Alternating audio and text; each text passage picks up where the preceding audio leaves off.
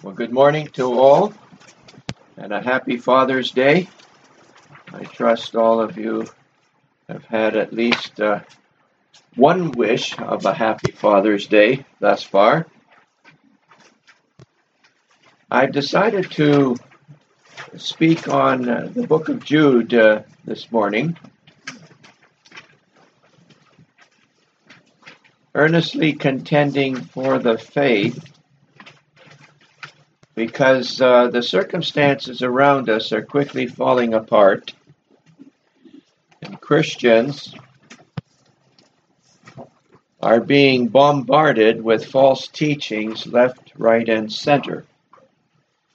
And so it's always wise to go back to the Word and see what the Word says. So our main text comes from Jude verses 1 to 7 for this morning. And Lord willing, we'll deal with part 2 some other time. Verse 1 Jude, the servant of Jesus Christ and brother of James, to them that are sanctified by God the Father, and preserved in Jesus Christ, and called, mercy unto you, and peace and love be multiplied. Beloved, when I gave all diligence to write unto you of the common salvation, it was needful for me to write unto you and to exhort you that ye should earnestly contend for the faith which was once delivered unto the saints. For there are certain men crept in unawares who were before of old ordained to this condemnation ungodly men, turning the grace of our God into lasciviousness, and denying the only Lord God and our Lord Jesus Christ.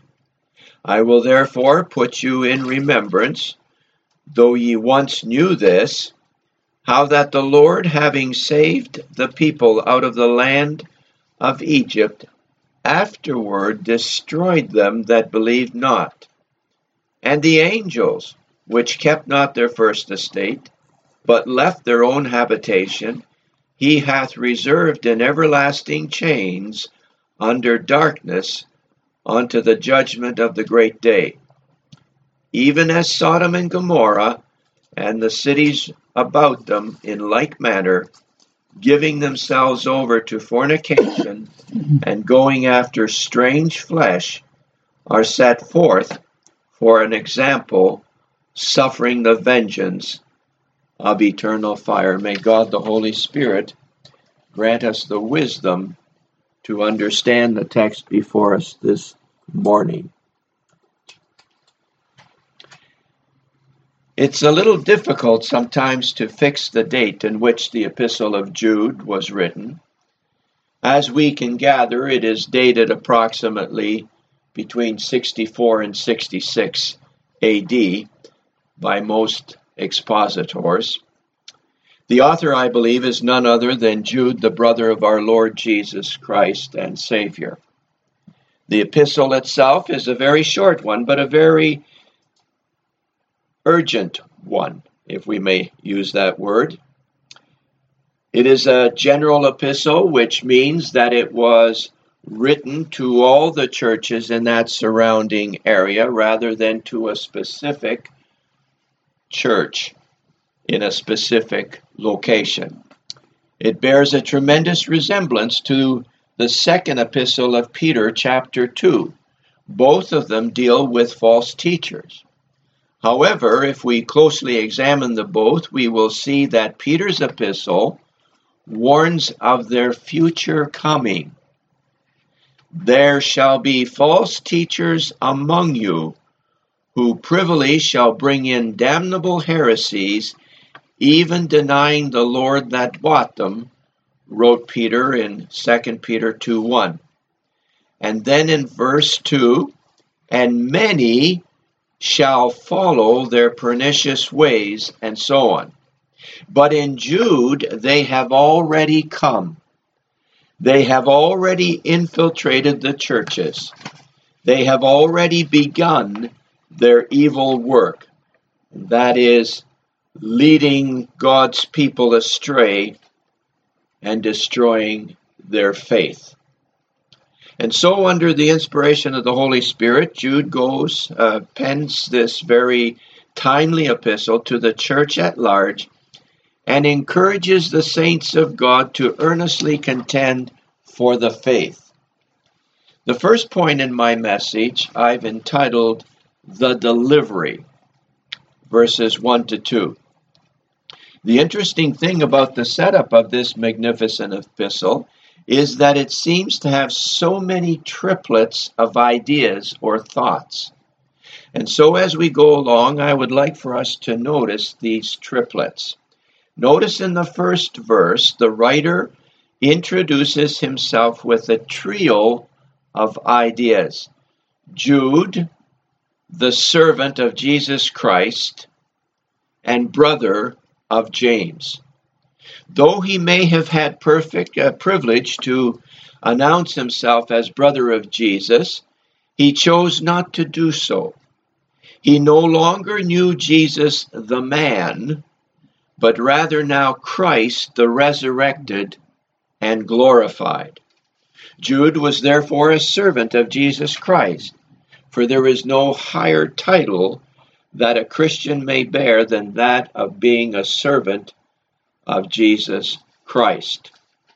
Those who will be great in heaven must be servants on this earth. It upsets me to no end to hear certain so called Christian denominations address our Lord as our brother. He is not our brother.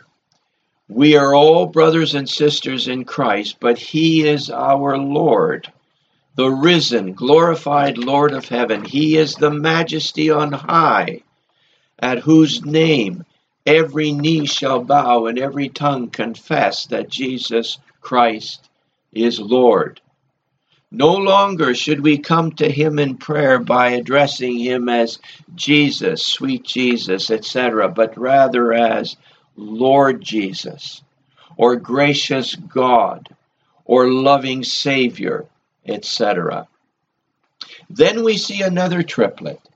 The epistle is addressed to them that are number one, sanctified by God the Father.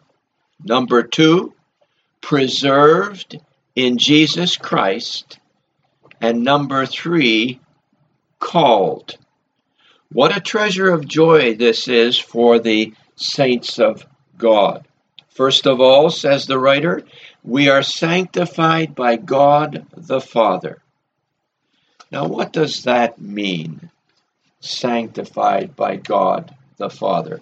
Why, simply this that those who have come to trust in Jesus Christ as their Savior and Lord, God the Father has instantly set them apart for himself. He has made us fit to be partakers of the inheritance of the saints in light, and has delivered us from the power of darkness and translated us into the kingdom of his dear Son, the Lord Jesus Christ. We're told all of that in Colossians 1, verses 12 to 14. And this is all a work of God that cannot be reversed. And then we are reminded that we are, as saints, are also preserved in Jesus Christ. Whatever our difficulties, whatever our circumstances in life, whatever our lot, writes the hymn writer, Thou hast taught us it is well with our soul. We are kept by Christ Jesus. He is able to save evermore all those who come unto God by him, seeing that he ever liveth to make intercession for them. John 10 27 to 30. Christ Jesus keeps us.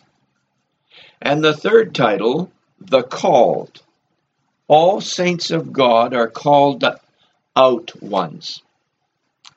We are all reminded by the Lord's very own words many are called, but few are chosen, in Matthew 20 16. God the Father calls everyone to salvation. but not everyone responds to his call. And then in verse 2, Jude salutes the saints of God with these precious three words mercy, peace, and love. Only the saints of God can fully appreciate these three joys of sainthood.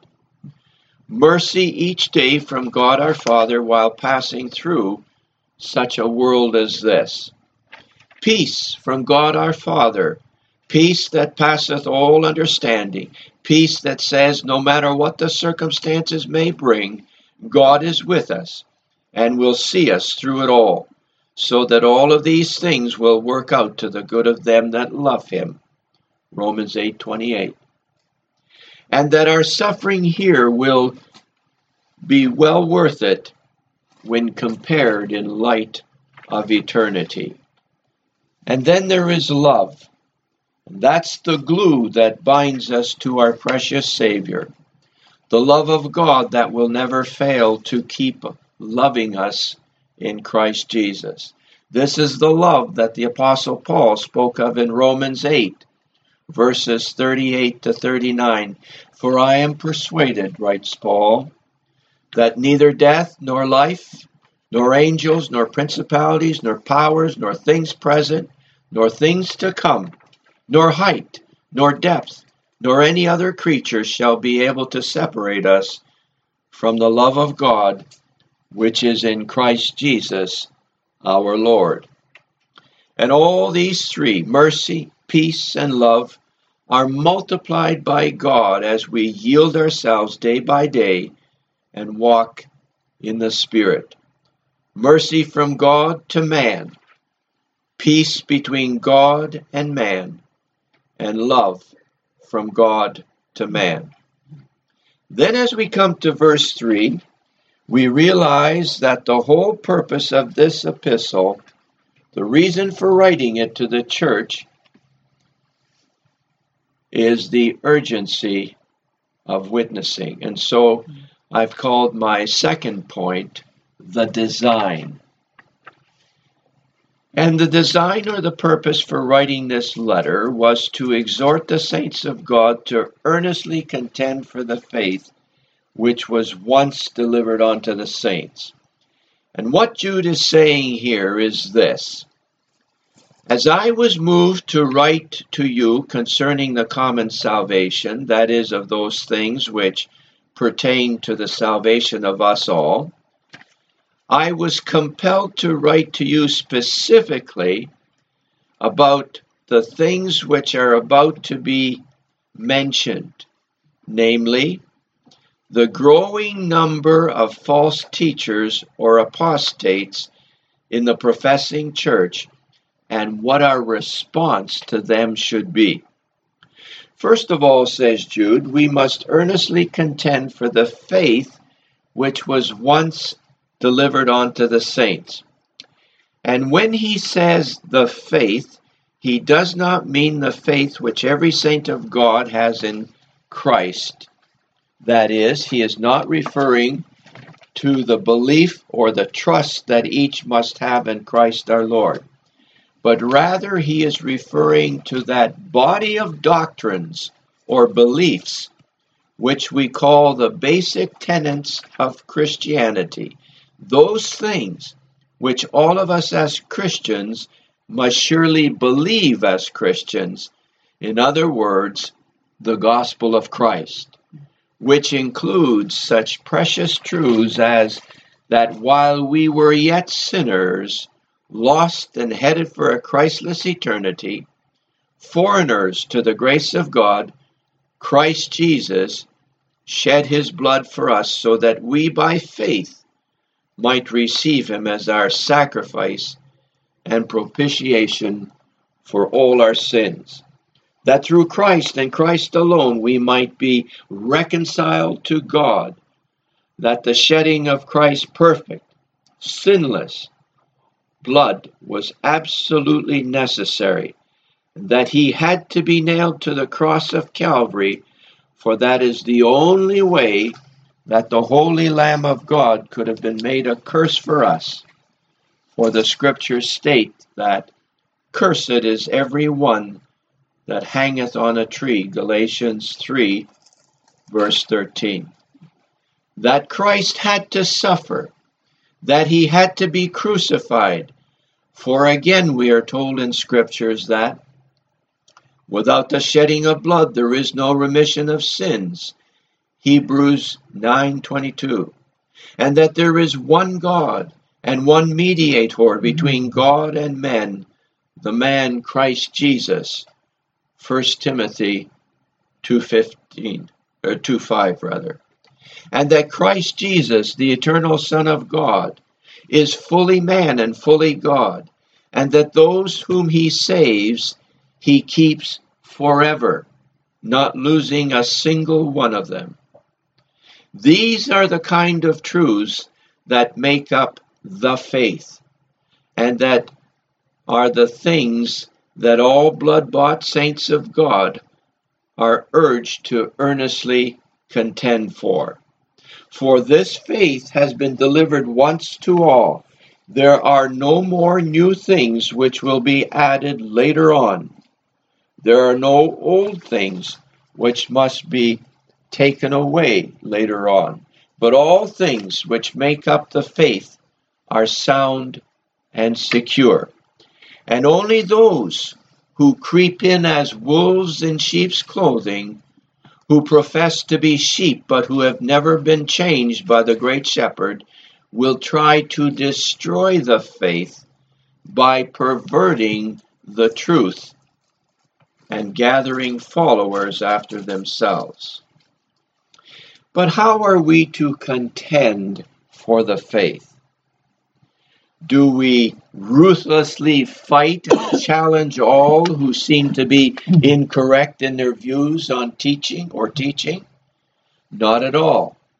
But rather, we must first be assured of what we believe. We must be founded securely in the Word of God ourselves first. And then we must hold fast to that which we have been taught. Our lives must reflect what our hearts believe, and our hands must always be careful to gently deal with the lost, to be as our Savior, long suffering, graciously wooing the lost to the Savior.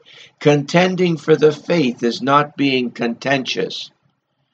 Only the Lord knows how much damage has been done by callous carnal Christians who, thinking themselves spiritual, have made shipwreck of countless souls by their legalistic bludgeoning into submission unwitting souls. But contending for the faith does mean no compromise.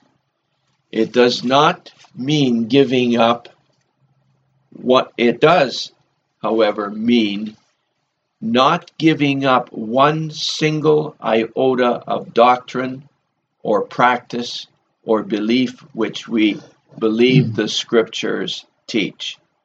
Because once we give in to that first compromise, it won't be long before we give in completely, step by step.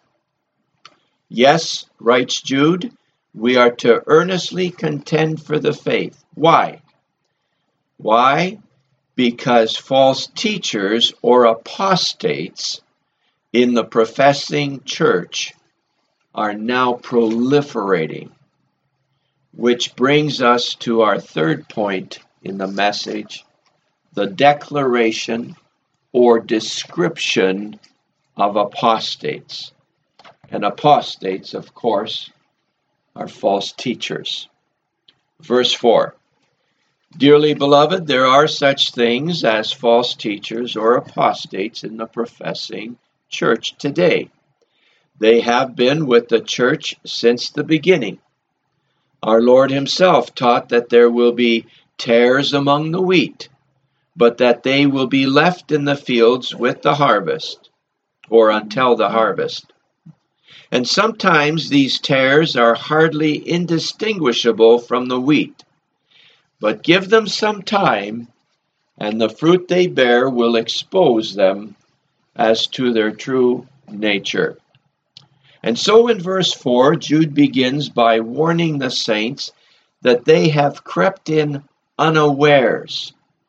In other words, they did not come into the church with a sign saying, Hey, we are apostates.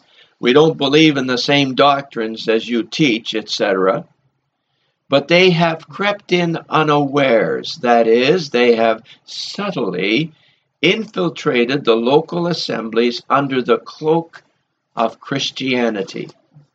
They may have come in as young graduate seminarians with great degrees and qualifications. Or they may have come in from other churches, citizens of social status with much to offer. They may be doctors, lawyers, teachers, farmers, general laborers, and so on.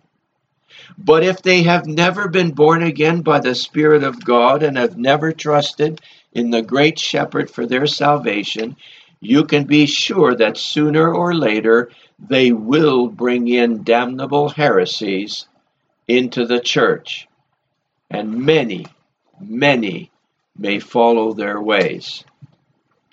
There are three characteristics in verse 4 to these apostates. Number one, they are ungodly men. That is, they do not have the Spirit of Christ in them. They do not walk by the Spirit, and they are not bound by the Word of God in their daily lives. Number two, they turn the grace of God into lasciviousness. That is, they use grace as their excuse for living immorally. They do as they please. There is no righteousness in their lives. Sin is winked at.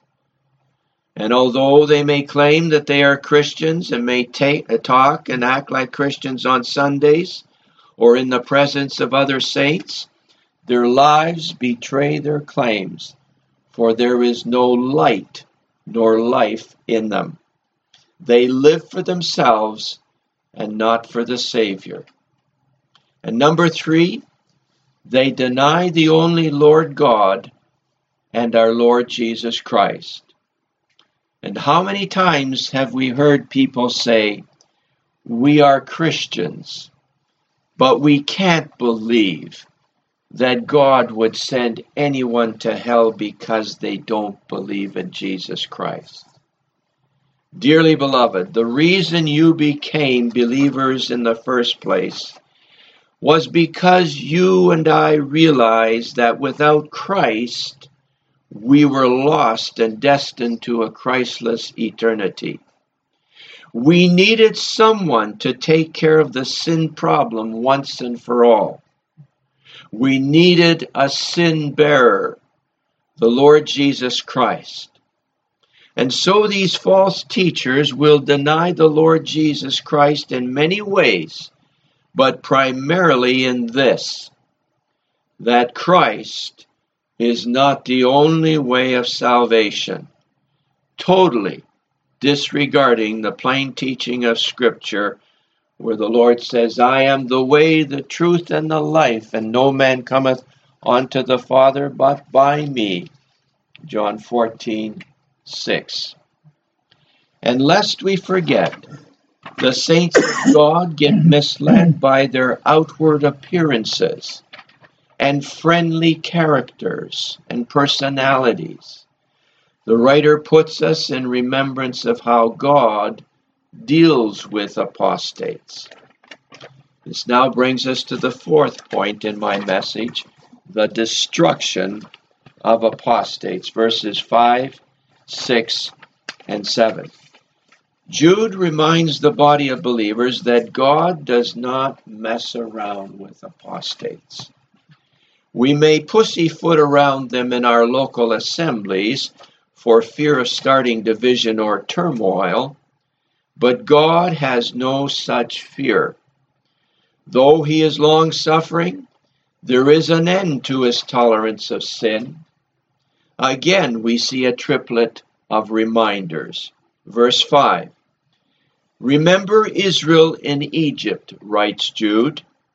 Remember how God, in His mercy, delivered them out of Egypt from their bondage, how He nurtured them in the wilderness under Moses, how He performed countless miracles, how He kept His promises to them, and then, because of their unbelief, which manifested itself in idolatry and immorality, He destroyed them.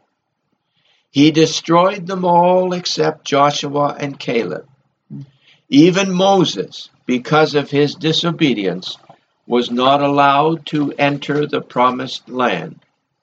This was Israel, his chosen people, and God destroyed them because of unbelief. And then, number two, verse 6, Jude says, Remember the angels the angels which kept not their first estate, but left their first habitation. Where are they now? They are in the abyss, the temporary holding place, reserved in everlasting chains under darkness unto the judgment of that great day, when they will finally be cast into the burning lake of fire. Now, which angels are these? Are there not many evil angels in the employ of Satan today going about freely doing well? Yes, there are. But these particular angels, whoever they may be, and I don't think we can know with any certainty from Scripture who they are, but they are so evil and so wicked that they have been dealt with by God for their rebellion because of unbelief. They cast off their proper order, their proper rank, and chose to do their own thing, and are now awaiting that awful eternal, eternal judgment called hell fire. And thirdly, in verse 7, writes Jude, remember Sodom and Gomorrah. And how can we ever forget Sodom and Gomorrah. Even the world, the unsaved, know of Sodom and Gomorrah. What was their great sin? Why, it was sexual perversion, fornication, homosexuality, and all manner of sexual perversion. They too have been set aside for an example of suffering the vengeance of fire. Look around us today we have these same sins being manifest openly, unashamedly, and joyfully in our society today. Adultery is rampant. Premarital sex among the young is everywhere. Homosexuality is being lauded as a gift of God and should be accepted as such. Lesbianism, abortion, child pornography, transgenderism, increase in crime and lawlessness. All of that is good spoken of. While evil is spoken of good, good is spoken of evil. So everything in society today is turned upside down we are entering that same precarious situation which Sodom and Gomorrah found themselves in. However, we've been in that situation for decades now, and it is only by the grace of God that He has withheld His judgment until the rapture. But thank the Lord, we as Christians Look for a heavenly city, not built by the hands of man. And this should be a sober warning to the church of all ages. There is absolutely no remedy for apostasy. Once a person departs from Scripture, there is no remedy for it. Unfortunately, many Christians naively think that yeah we can draw them back. We can we can correct them. They'll they'll just need proper teaching. Well it doesn't work. Unbelief brings rebellion and opposition to God's authority, and rebellion brings immorality and sin of all sorts. And sin, sooner or later, brings upon itself the deserved righteous judgment of God. Now we're going to stop there for part one because we don't have time to do part two. But Lord willing, we'll continue with that next Lord's Day. But you all know, as always, before I step down from this platform, I must ask you this solemn question. Are you in Christ this morning? There are only two possible answers or scenarios. Either you are in Christ, that is, you are saved, you are a genuine Christian born of the Spirit of God, or you are not. You cannot be in between. Either you are in Christ or you are out of Christ. And the message to all this morning as a child of God is this that we must earnestly contend for the faith, that we must earnestly seek to win the lost for Christ through our witnessing to them. But if our life does not match our talk, then there is a serious, serious problem that needs to be immediately addressed.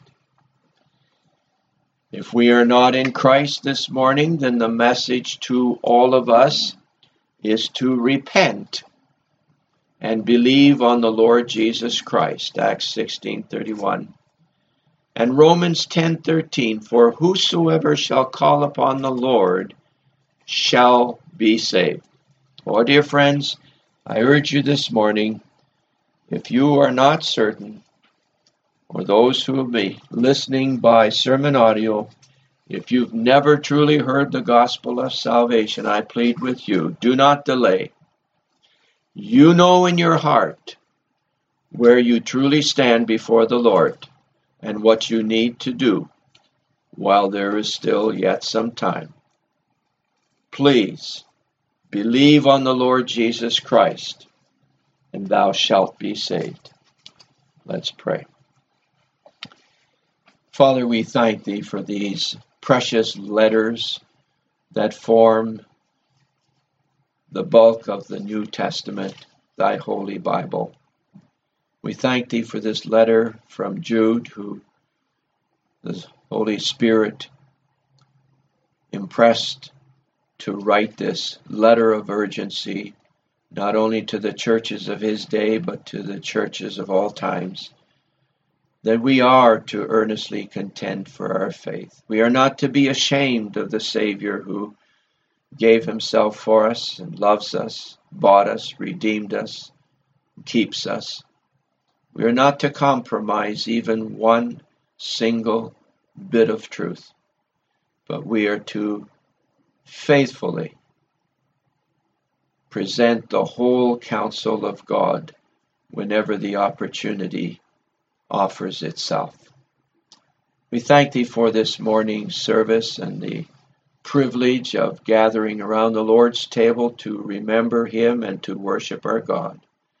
And so we now ask Thee, Lord, to part us with Thy blessings and keep us from sin and harm's way and if the Lord be not come, may it please thee once again to bring us together next Lord's Day around his table to remember him. For we do ask it in his name and always for his glory. Amen.